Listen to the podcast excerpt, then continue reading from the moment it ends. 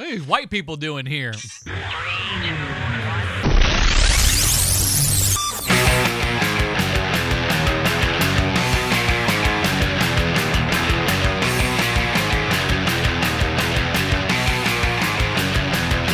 People shot, keep violence back, and the children are hoping for a heart attack. Tonight the windows are watching, the streets are conspiring, and the lamppost can't stop crying. If I could fly high above the world, would see much little dots, spill with stupidity. When I see how many of our homicides, loving brothers, suicide, and honey, I'm to freeze and pick a side and hide. The world is scratching at my door, my lonely paper's got the score. Obituary. Oh, yeah. Ladies and gentlemen, welcome to the Film Find, the greatest movie podcast ever. Assuming you've never listened to a movie podcast before, I am your host, Adam Porteous, and we're back again with Matt Smith. Hey, everybody. How's it going this week? I'm still pulling up all the shit I need here on my end of the spectrum. We got stuff to talk about, as always. We do. Two big new releases, actually. Yeah. I mean, one did not necessarily tear up the box office, but it's definitely worth talking about. Yep. And some other stuff in store, too. Yeah. So we're make up for, like, our slackness the last couple weeks. This is true. We'll have some things. And I've got an interesting story about a television, and we'll talk about that, too. So let's get into. Oh, by the way, we're reviewing The Boss and Hardcore Henry today. Those are two big new release reviews. And guess what? Let's see if you might find some other stuff. Matt, what do you got? Well, I saw two other movies this week. I thought the second you started talking, Skype almost like it hiccuped a bit. I'm just like, son of a fucking bitch. We get that 2 seconds in. That would be our fucking luck, right? That's about how we work here. We're just like, well, I think nothing. Go ahead. Well, so first off, I want to talk about the new Mike Flanagan film, Hush. Not based on the Jim Lee, Scott Loeb, or Jeff Loeb story, or was it? Or, no. Yeah, Jeff Loeb. And not in any way related to the Gwyneth Paltrow, Jessica Lange movie, which is also quite good, but not related to that at all. True. Okay. So this movie is the new film from director Mike Flanagan, who horror fans will know from the previous films he's done, Absentia in 2011 and Oculus a couple years back, that I believe I talked about on this show back in 2014, I think. It rings a bell. Or 2013. Anyway. Whatever the hell that was. Well, whatever. In any case, this is the same guy, right?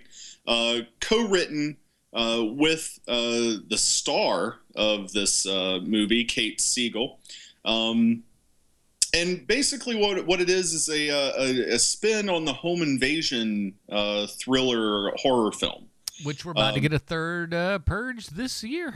What, next month? Yeah, although those films have increasingly moved away from home invasion, right? Like now, those movies are all about the expansiveness of what's going on outside of the home.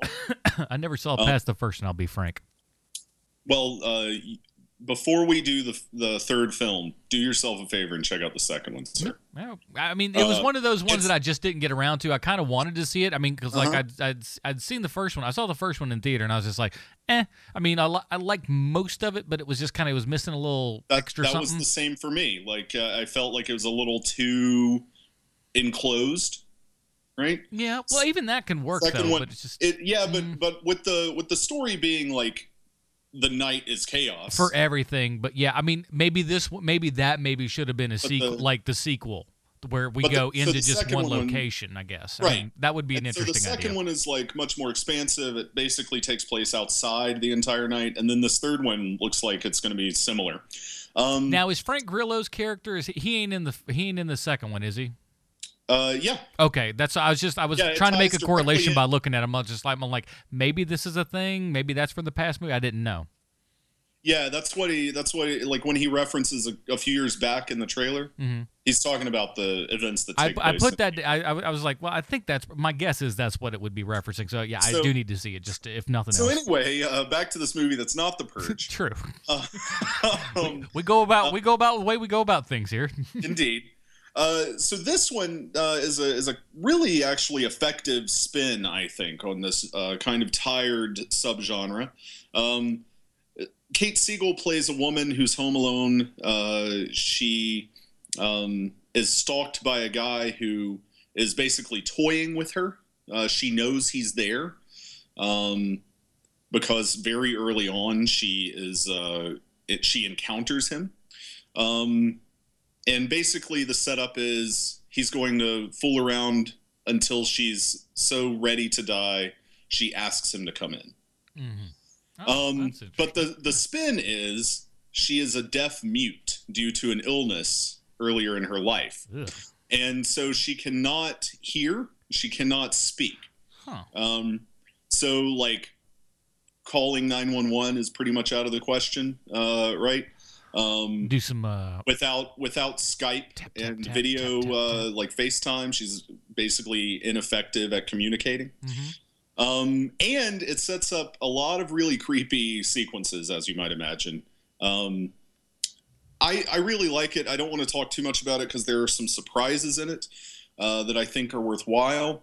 The reason that I'm doing this one, kind of lumping it all in with new releases, is it did just come out this week. It is a new film that Netflix picked up the distribution rights for on home video.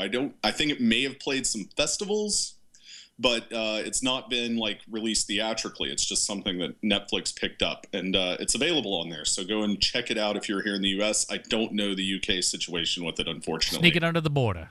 Yeah, but probably widely available online at this point if you're in the U.K. and so inclined. Mm. The other movie that I watched this week, new release, is finally got around. It's been out for a couple of weeks here. The new Jeff Nichols film, Midnight Special. Not quite here, just in Charlotte, just yet. So I'm hoping this week. I hope. Tell me I should hope. Actually, you should hope. So I'm a big fan of Jeff Nichols, right? I don't know what you've seen by him, but you know, he, a couple years back, his big movie, kind of the biggest one he's made, is Take Shelter, which I thoroughly enjoyed.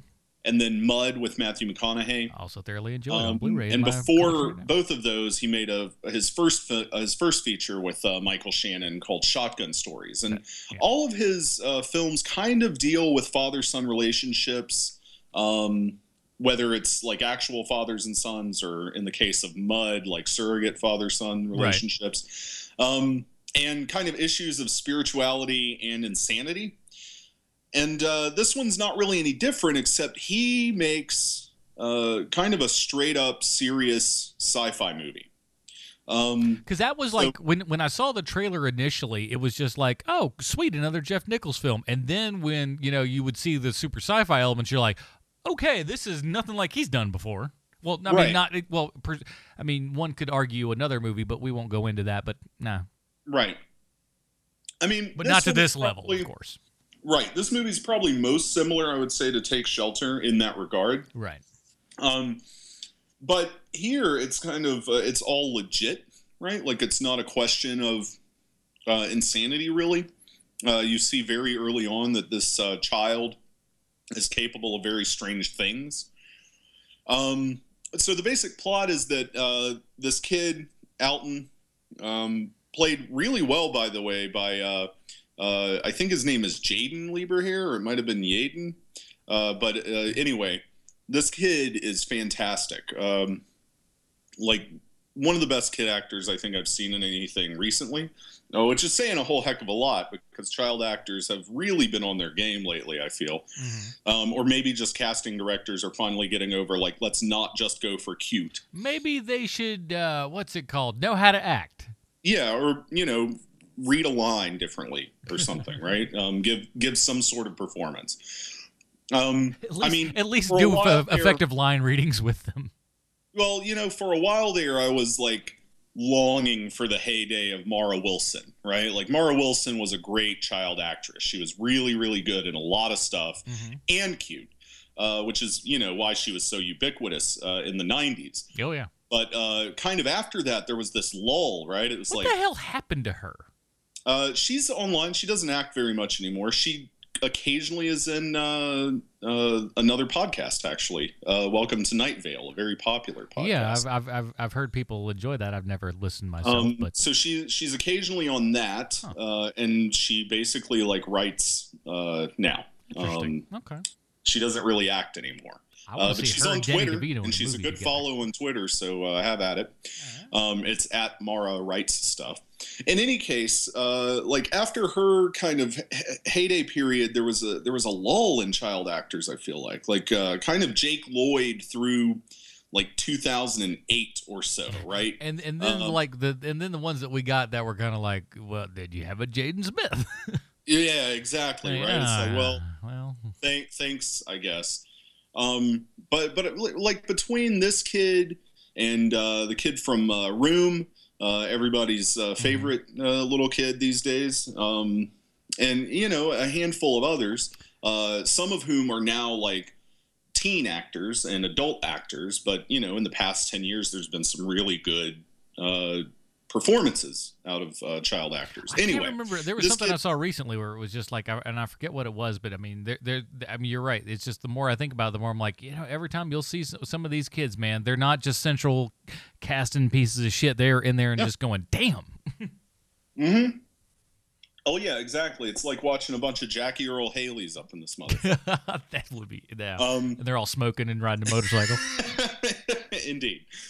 So anyway, so its basic plot is Michael Shannon's on run with his son, who he's stolen away from this cult that takes his fits, as they called him, as scripture, as direct transmission from God or you know some kind of otherworldly figure. Mm-hmm. It already sounds interesting. I'm already in. and so they're on the run from this, and then the federal government becomes involved because they're trying to figure out why this kid is intercepting data transmissions of like intelligence information, and that's coming out as scripture in this cult, right? Oh. And so they like raid the cult, and they're trying to figure out how this kid knows this stuff. Well, it turns out that like there's some weird shit going on with this kid. He can beam huge projections of light out of his eyes that can give people visions. He doesn't, and because he's sensitive to daylight, they do not allow him out in sunlight. He sleeps during the day, and then they're on the run at night, basically. And it's got a really good supporting cast. So like Adam Driver's up in this as an NSA agent. Sam Shepard plays the leader of the cult. Kirsten Dunst plays Michael Shannon's wife. Or the boy's mother. I think they're still married. It's never quite clear. It seems like their relationship has been strained by the boy being elsewhere, of course. And Michael Shannon's being assisted on the run by his friend Lucas, played by none other than quickly becoming like a really solid presence in most movies, despite my earlier hesitancy, Joel Edgerton. He's like, it feels like he's finally like, people are just like, okay, you're kind of enough of something that we can let you do what you want to do now. Yeah, and we now think that you can do that. It's like really good stuff, right? So anyway, this is a movie. I also don't want to talk too much about the like beyond the basics of the plot. Like all of that stuff I just described, like what's going on with the boy, is kind of what you figure out in the first 20 minutes of this movie. So it's not really giving anything away. But I think this one's another like right out of the ballpark home run for Jeff Nichols. The first hour especially, I think, is one of the like most perfect hours I've seen in a movie in recent memory. During the second half, it kind of loses its way, but I feel like it just has such big ideas behind it that it like maybe it's okay that it does that in the last half. But the first half is just straight up solid, no frills filmmaking. It's like really amazing. And I gotta say, like, it feels a little bit like Jeff Nichols is finally coming into his own as kind of like an heir to Spielbergian father-son drama, especially now that he's taking on different genres including science fiction. So we'll see where it goes from here. But this movie's pretty fucking great, and I want to recommend it to people. I'm a little pissed because I'm looking at the thing here. I'm trying to figure out. I'm like, when's it? It ain't coming here next week. Damn it. Well, hopefully good job, soon. Charlotte. Hopefully soon. But, you know, it's worth checking out at any point that you can, I think. And beyond that, I haven't really watched too much, except just today we screened Jurassic World in my film history class to talk about New Hollywood, or, you know, Hollywood in the New Millennium business structures next week. So I watched the first half of that film 2 times in a row today. And then Monday I'll watch the last half 2 times in a row. And then you'll shuffle your brain together and it'll all match. Yeah, well, I mean, like, it was actually really nice to watch it back to back like that because, holy shit, man, that first half of Jurassic World is, like, really kind of great at... It's structured so fucking well. Yeah, it's kind of great at, like, just making a sequel to that fucking first movie. Yeah. And there are so many references to... like how good Jurassic Park is. Yeah. like it's couched in like they're talking about the previous park being cool, but they're still going, God damn it, you know how that movie's fucking amazing, right? Yeah. So anyway, like it's been a good experience. Maybe I'll talk about watching the whole thing back to back next week. Oh, very good. What about you? What you got on the docket? Okay, so I'll start here and say I made an adventure. Now, most people our age, you know, in your you know, even from I'd say from about early 20s all the way to, you know, probably late 30s, early 40s, everybody's dropping TV. Everybody's going kind of streaming only and Netflix and Hulu and whatnot. And I was a guy, and I have gone the opposite direction. I actually picked up television about a week ago now. Got some cable? Got myself some cable. Mm-hmm. From the old Time Warners there. Now, while I will say this, and it may be I got to look out some kinks because at least the one in the living room is going through the Xbox One, so I can kind of control everything with my voice, which I like. Right. The picture is, it's not up to, like, I'm a little bit snobby, I guess, when it comes to picture quality and stuff. And it may be the Xbox. I'm going to do a little bit of A/B in this weekend to see if it's whatever it is, but it seems a little juddery when it goes. And it may also be just need to tweak some settings and stuff, but I don't know. Anyways, so I've been watching trying to watch different TV and stuff. It's one of those things that, you know, when you don't, when you have a DVR, it's usually just full of shit for you to watch, right? But when you get a brand new one, it's motherfucking empty. And then you're just like, well, thank God on demand is a thing. You know what I mean? Because remember when it wasn't? Yeah. When it's just like, you could record and that was it, Jack. This is like, oh, well, now you can go back and watch the things that you didn't watch. So, they need those hard ratings numbers. Yeah, so. Exactly. So I went, I talked to, I guess maybe last week or maybe a week even before I had caught up. They'd put not the last season that just went, but the season before of It's Always Sunny.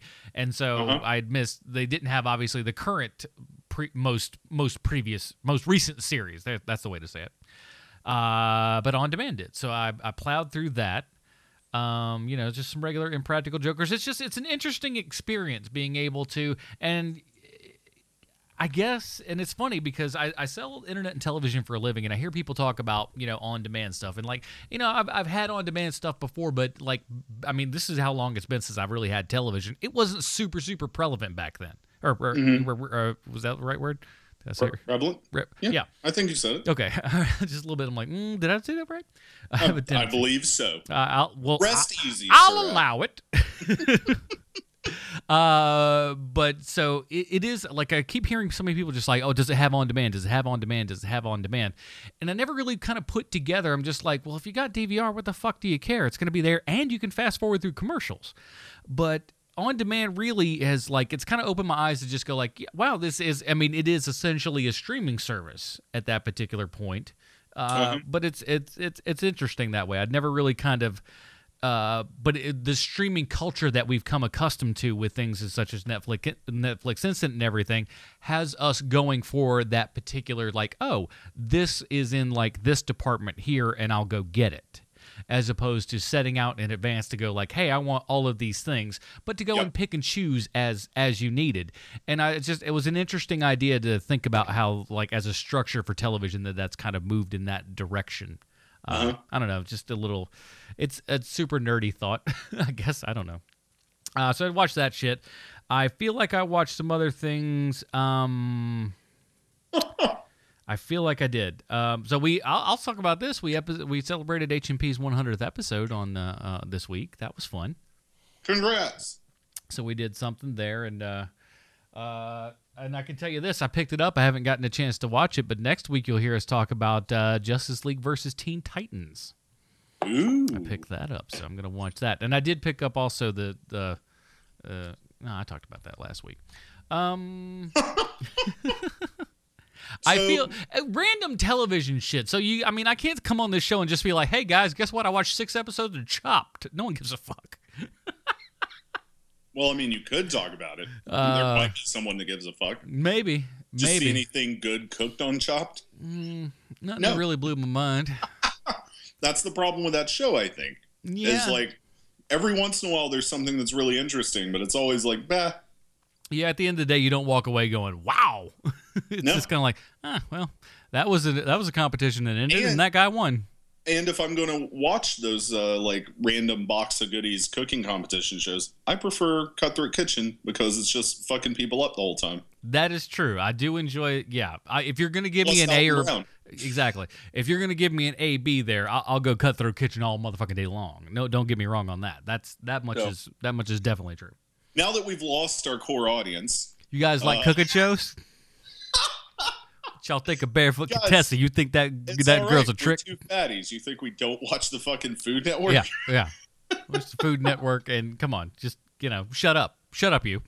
I want to find out what's on the Oprah Network, though. I got it. I looked at my thing today because I sat there because, like I said, I sell internet and television stuff, and people are constantly asking for the fucking OWN Network, and I'm just like, what the fuck is even on this goddamn thing? And I'm like, I looked at my thing today, and I'm like, oh, I've got that. I'm gonna watch a little bit just to even see what the fuck it is that everybody seems to want. I don't know. I don't have anything to report. I'm just saying that's something I'm going to do. Well, I tell you one show that Chelsea Peretti highly recommends. Okay. And I've watched, and it is kind of addictive because it's so ridiculous. Okay. That does come on the Oprah Network. Ooh. Is Iyanla Fix My Life, where Iyanla Van Zandt, this inspirational speaker...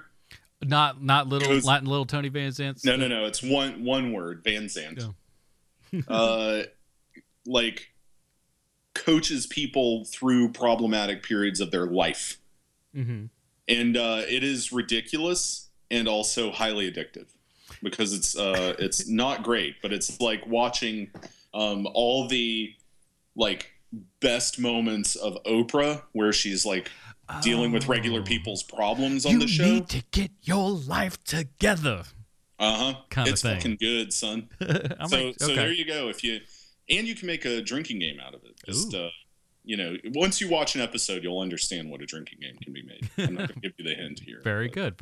But if you're interested in that network, that's the one to check out, I think. Everything else is like, yeah, this is either a duplicate of something that's on Bravo or Lifetime. Yeah. Or... you syndicated a program. Good for you. Yeah. What do you want, a fucking nickel? Yeah, or you ripped off this program from that other network. Anyway, don't tell people. What do we have up first? All right, so first up, we're going to talk about. Here's the trailer for The Boss.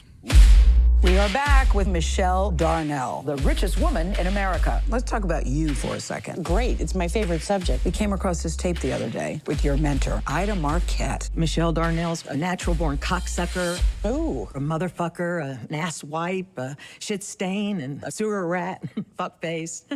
We're great friends.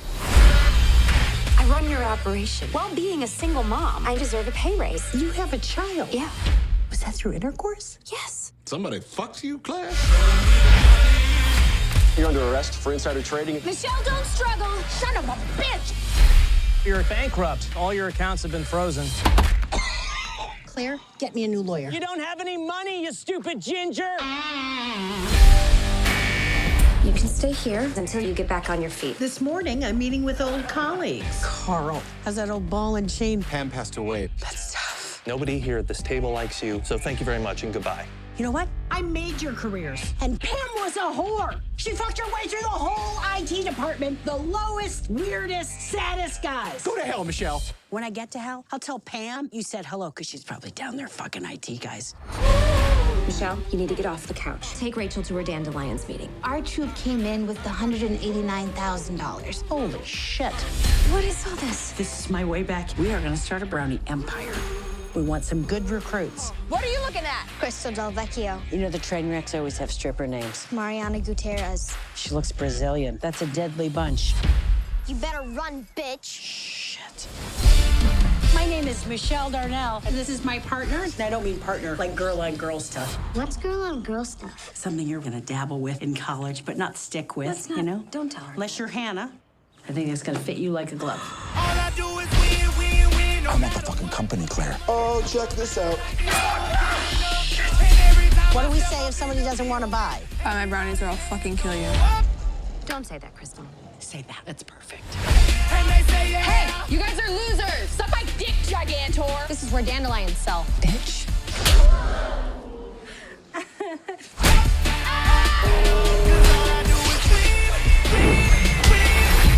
Ooh, that batch is burnt. Michelle, you have to get out of the bath. Oh my God! I'm self-tanning. I can see your vagina. Your pelvic region is the color of curry. Namaste, Claire. All right, first of all, whoever edited that trailer, you can go straight to hell. That's a horribly edited trailer. I did not watch it ahead of time, clearly. I didn't even know that trailer existed. I didn't either. I mean, I've seen a Red Band trailer, but I didn't see that before. But no, me neither. Not even the second one. I thought, oh, I'll just play the Red Band trailer and be the one that you all see in the fucking theater. No, that one sucked. That was horribly edited. Not that this movie's going to blow anybody away. Let's start there. But anyways, here's IMDb plotline. We're getting ahead of ourselves. We are. A titan of industry is sent to prison after she's caught insider trading. That's whoever wrote that. Fuck you. It's not right. When she emerges, ready to rebrand herself as America's latest sweetheart, not everyone she screwed over is so quick to forgive and forget. This is directed by Ben Falcone, also written by him, Steve Mallory, and Melissa McCarthy, starring Melissa McCarthy, and. Mm-hmm. And hold on, 8 billion people. Kristen Bell, we got Peter Dinklage in there. You got Kathy Bates, handful of others. Christian Shaw's in there. And Annie Mummelow's in it. She's great. There's a boatload of people in this damn movie. As there should be. Mm-hmm. So here's the thing. This took a number one spot, yeah? Yeah. Finally, after 2 weeks, two Titan weeks. Edged out Batman versus Superman. It's funny because I went to the first show on Friday for this, and I was just I came maybe 15 minutes before the show or something, and it was at least almost 50+% sold out, and I was I was kind of surprised. I was like, wow, this movie's actually gonna make some money, and I'll say this: walking out, listening to folks, a lot of positive buzz. Yep. I'm not going to say this movie's terrible, but I'm not going to say it's amazing either. I think that the movie is very funny, mm-hmm. but it's not great. It's not a really well structured movie. Yeah. But there are a lot of jokes that land well, and jokes from everybody. So if we're thinking about the previous big success for Melissa McCarthy being Spy, mm-hmm.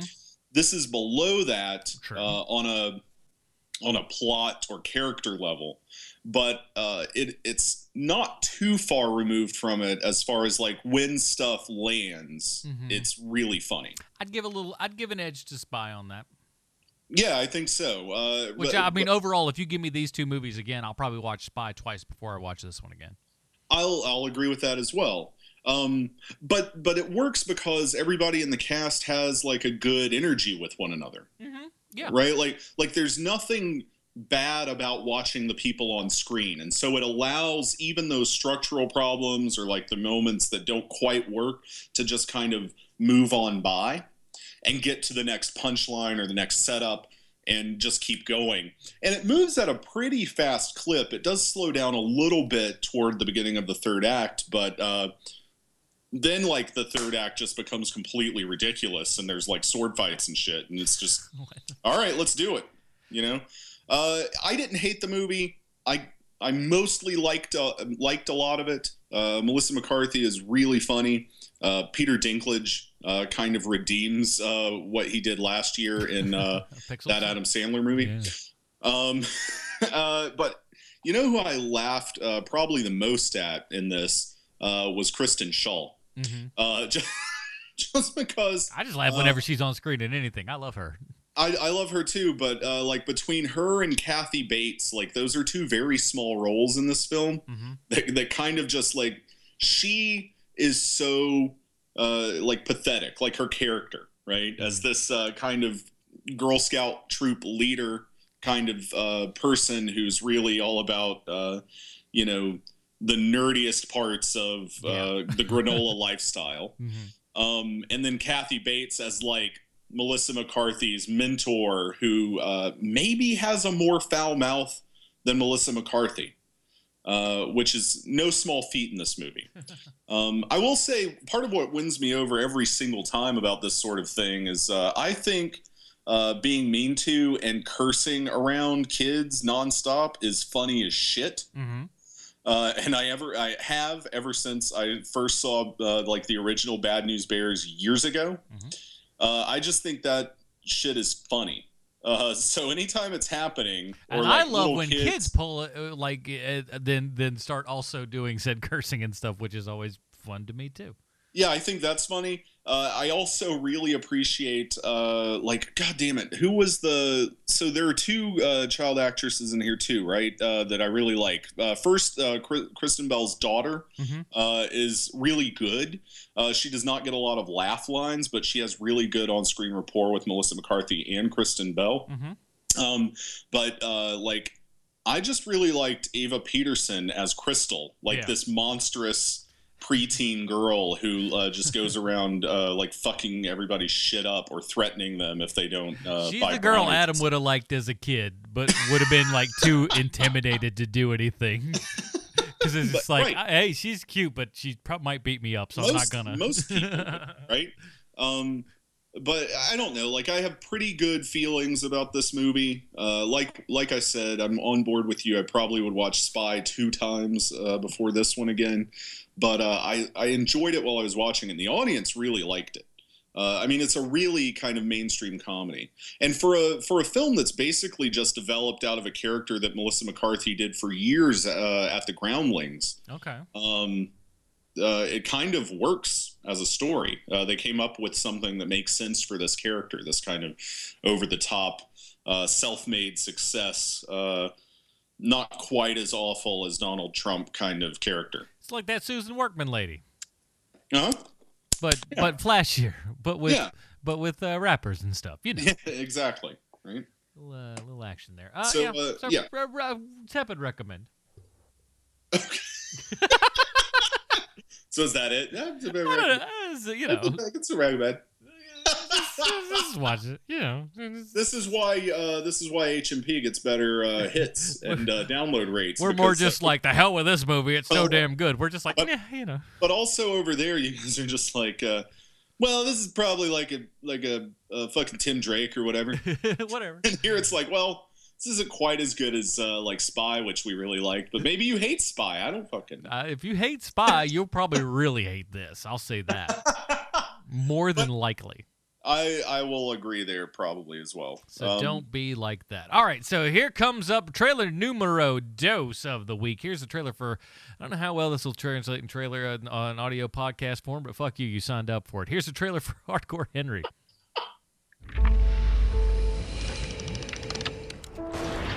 Hello, Henry. Do you remember how you got here? This next part might hurt. Squeeze. You and I were, and still are, husband and wife. I love you, Henry. Henry, they want your technology. How would you like the new you?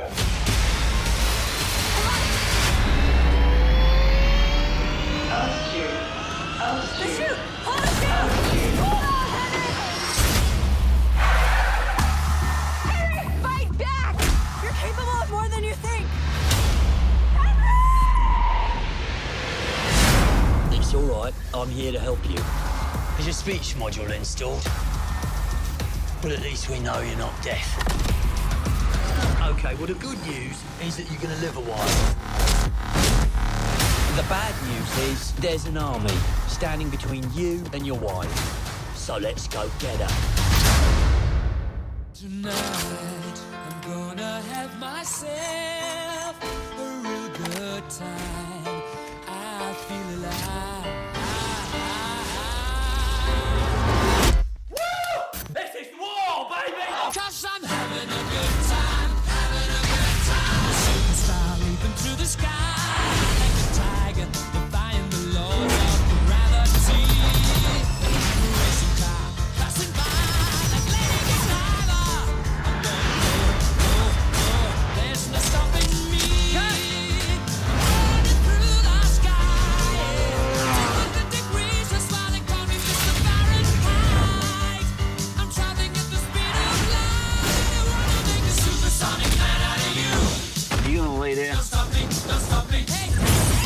Swallow that blood in your mouth. Or you're gonna stand up and go spill theirs.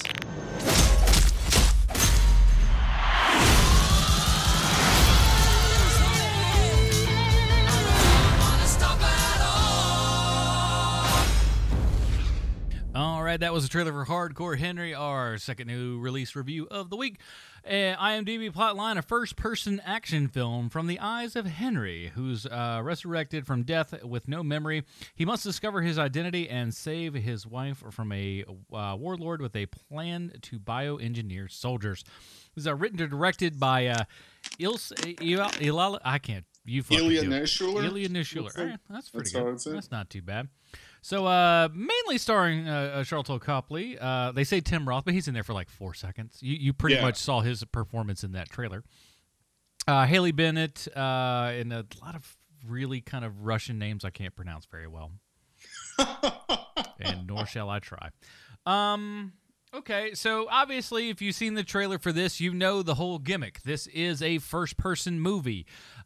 This is a video game come to life. This is probably, I would say, the most impressive FMV game ever that at least we don't have to play as far as an FMV game goes. Right. So yeah, I'd be all right with that. So, yeah, it's like one of those, but you never get to actually play the game. Or have any real interaction with it. So like the plot said, he kind of wakes up in a big pool of red goo or some such nonsense, liquid of some sort. I'd say goo is more viscous than what that was, liquid. And he sees a lady in front of there, and she just goes, "Hey, so you're this." And you look over, a guy's missing his arm. He's missing a bit of his leg there as well. And she goes, "Hey, I'm your wife," and all this kind of crap. And we're gonna put you together. And yeah, and then it becomes a video game, and that's it. Yeah, and then the story ends. I will say I did not dislike this movie. Mm-hmm. It is entirely one note. Yeah, but I kind of was thinking about this as I was leaving the theater, and I would rank this, if not quality wise, at least interest wise, right up there with some stuff like Dread and Crank and I don't know, like those kind of modern action films that maybe people interpret as bad movies. I mean, I know people like Crank and I know people like Dread. I do. But they're trying to push at like what we think of as an action film in some stylistic way, those two movies, right? And Hardcore Henry's doing that as well. And for 90 minutes, I don't think that it's a bad ride. It's extremely violent, and I get to see him kill a lot of people. And I just get to experience one of my favorite actors on screen constantly as different characters, playing the same role 15 times. And for me, it was like, yeah, I'll fucking watch Charlton Copley in first person do his thing and just be like a wide array of absolutely insane fucking characters who are all the same guy. Yeah. That constantly die like they're fucking Kenny from South Park. That's like, true.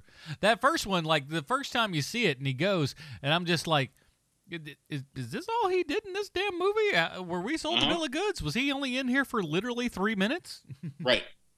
And then he shows up again. You're like, oh, did he fake that death? And then, yeah, and then it happens again and again. And again and again. And you're just like, what the fuck is going on with this guy? Why are there two of them right now? I don't know. Right? Anyway, I think this is an interesting action movie. I'm not going to say it's going to be like a classic or anything, but I think that people who are into it will, or like into kind of different types of action movies, will be into this. And it didn't do poorly at the box office. I mean, it opened in fifth, which is not too shabby. Given like the fact that the top three are all massive, massive hits. Yeah. And it only barely underperformed compared to My Big Fat Greek Wedding 2, right? Which has been doing well at the box office as well, just not as well as the top three, which were The Boss, Batman, Superman, and Zootopia, right? Right. So, you know, it didn't do poorly. I think there's an audience for it. I think that people will find it. And I think it's worth a watch if you're into action cinema. You may hate it. And I will say that outright. But I'm going to give it a soft recommend of, I found this interesting and it was entertaining, and I really love Charlton Copley. And one thing that that this film really cemented for me, I've been talking about this online a little bit. For those of you who follow me on Twitter, you've probably seen me mention it a couple times. If we're going to keep making sequels to everything and just greenlight whatever the fuck major franchise-wise, well, can we please get a goddamn sequel to A-Team? Yeah. Please. like that fucking movie is such a good action movie. Charlton Copley walks away with that fucking thing, which is no small feat given who's in that fucking movie. Mm-hmm. And I just want more of that shit, man. Joe Carnahan, let's do this. Mm-hmm. Give us an A-Team sequel. What else are you doing? Nothing. I mean, it's been like, what, 5 or 6 years? Let's just fucking do it. That's not too late. Yeah. 5 or 6 years is normal now. And then, like, I mean, we're getting another fucking Men in Black sequel this year. I mean, and if that doesn't tell you that the world's going to hell. To a crossover sequel. Yeah. To another movie that people are like, what? So, right? Because it's going to be Men in Black and 21 Jump Street. I think they said it was MI-23. MIB 23. Yeah. Because it was 22 Jump Street last time. Yeah. Get it? Yeah. 21, 22, 20, yeah, 23. This will be 23. Hardcore Henry, though, man. I mean, I'll be honest with you. I mean, it starts up. I'm into it. It is what it is, and it is that video game ride that you're on that you can't control, and it's so much like that in so many different ways. But... like you said, it's one note, and like you mentioned, movies like Crank and stuff like that. And I mean, I would love to see what those guys would do with something like this, because it seems very much of that kind of Neville Dean Taylor kind of area for sure. Yeah, I think so. And but the thing is, I don't know. I mean, I guess the only thing you can point to is it has to be the first person narrative being the thing that also like makes it what it is, absolutely is, but also is its own detriment. Oh yeah, I think so. Because it is just like, okay, I mean, like I get it, I like it, it's cool, but at the same time it's like, well, I mean, okay, that is cool. I mean, now if you put this on my head as like an Hardcore Henry Oculus edition, we might start talking, because that would be something. Where it is slapped on your fucking eyeballs, and you're just like, and you can kind of, at least a little bit, sort of look around, you know, left and right. Do you know if you can stream on any of those devices that like hook up to your, like phones and shit? As is my understanding. Yeah. Yeah, I mean, why not try that? I'd do it. I don't even have a phone that connects to that shit. I don't think that Apple's released anything, but no, there's like different headsets that you can buy that are like kind of third-party stuff. I mean, I would think that would be interesting, or if like I would put any of the kind of like D-Box or motion stuff into any of this. Like, I'd love to have that available, just to kind of like just kick it up one more notch, because maybe even that little just kind of like where you kind of just toss back and forth every now and then. Well, I mean, I don't know. It might massage me to sleep too. You never know. You know, it depends on how much it's smashing you. Yeah. But look, it's okay. I wasn't blown away by any stretch of the imagination. The story is pretty thin and, you know, whatever. And it is just like, and I was listening to a review, and I want to talk to you a little bit about this, because I mean, of course, and again, I'll be honest, like I said, I was fairly bored. There were a couple of big set pieces. You go, ooh, this is super sweet. And then other times it kind of lulls off a little bit, but, I forget where I was going. I'll skip the other thing that I was talking about, because I totally forgot what it was, and I'll jump on this. Okay. What did you think about the? Oh, because it's more like, because it's obviously like the video game sort of stuff and that like that and everything. But I was listening to the Slash Filmcast, and I did not see what they saw here. And you tell me what you think about the whole, like, what they at least refer to as memory serves. I don't remember right off. I didn't fucking write it down or anything. But the gender politics of this movie. Did you find, was there anything that leapt out and said, that showed it, Matt, just like, hey, this movie portrays women horribly, the word I believe is more? I mean, it's there, right? I mean, look, this movie is ultimately not concerned with women, which always leads to that type of portrayal, right? Mm-hmm. Here, like, the only female characters of note are his wife, who we learn, I'm going to talk spoilers here for a moment, by the way, probably in the next minute or two, right? Yep. We learn that his wife is not his wife, and is, in fact, the lover of the bad guy, Akan, who's trying to build this bioengineered army, and has tricked him into performing all of these acts of violence as a means of implementing, like, memory training. Like sensory training in these soldiers, right? We're gonna make them the deadly you kind of. Yeah, thing. So she is like already like a backstabbing figure, but really the only other women in this movie are like the women at the whorehouse, right, and strip club, right? And yes, there are a couple that come out of there like as badasses, but we spend so little time with them. It's just the film is not concerned with them, and that always leads to like questionable portrayals at most. I guess, but I mean, it's so to me. I mean, they weren't characters so much as they were just window dressing for a scene. Now, which is the problem, right? Okay, and fair enough, but I mean, it could have been anybody or anything. Well, that's true, but the fact that it is women is an issue, right? Like. Maybe, like, no matter, but if it was dudes, it would be the same goddamn thing. Let's gender reverse the whole goddamn thing. I mean, they'd still be as useless and pointless, but you know, it doesn't. I don't care. Yeah, but that doesn't go into like the actual issue, right? Like, yes, you could have made a film where the woman was the hardcore Henrietta or whatever the fuck, and then objectified men. But that doesn't undo the trope. I'm not even talking. I mean, take the fact that they're, you know, ladies of the night, more than likely, if the situation would be what it seems, or strippers of some sort.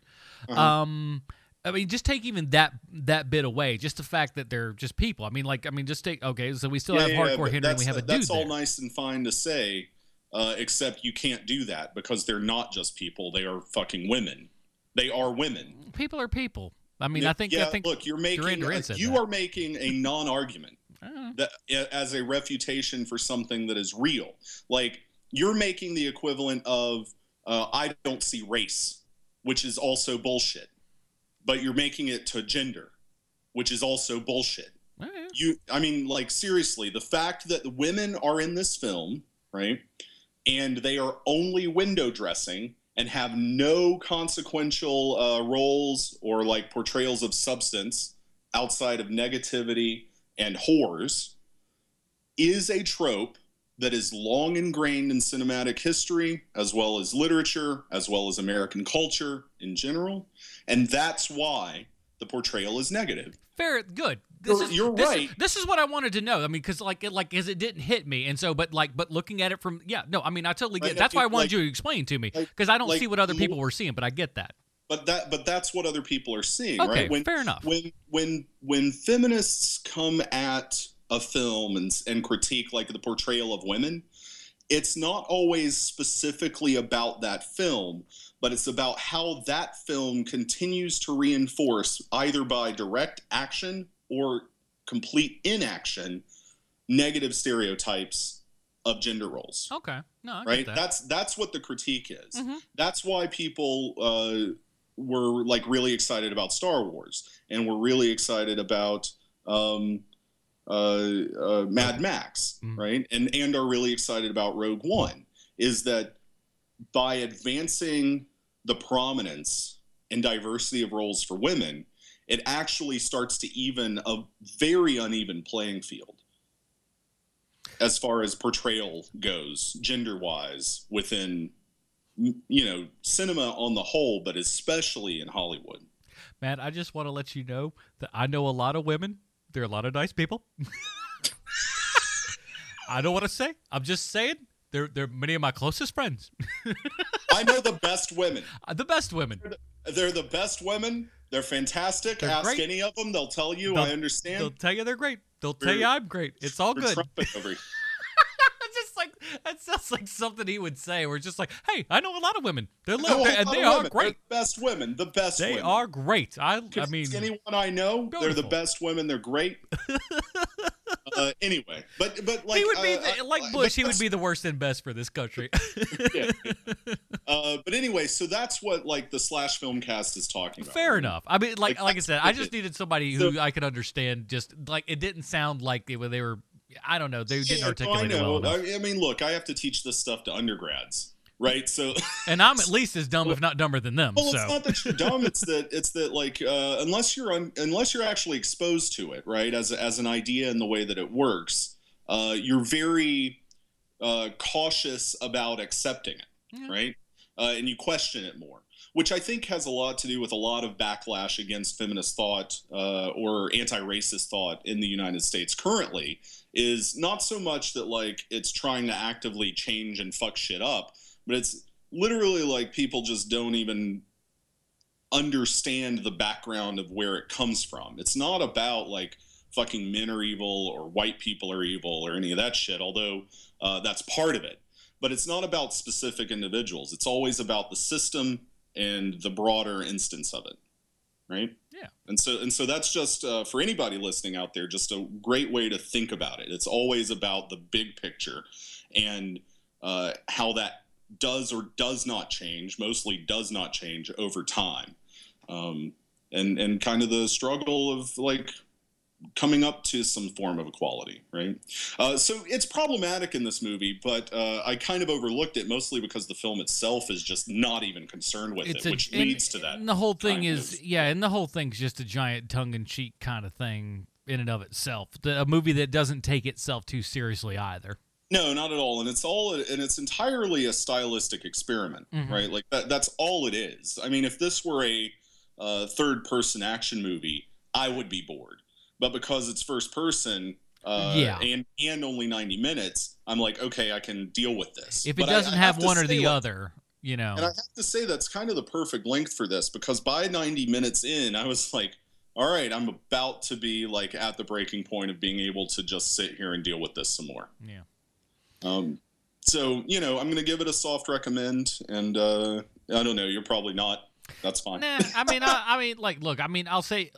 will say this. I would probably say go see it in the theater, just because I think you do need that big experience to kind of see something like this. Uh-huh. And it's worth seeing for the experimental factor alone. Now, do I hope we make a ton of these types of movies? No, not really. Well, I don't want to see another one like it. Yeah, probably not. I mean, even that would be best. What's funny is we already saw portions of a movie like this just this year. Yeah, I mean, we saw that, 2 weeks ago in... 2 weeks ago in Brothers Grimsby. Yeah. Right? Kind of beat Hardcore Henry to the punch. Which I thought was funny.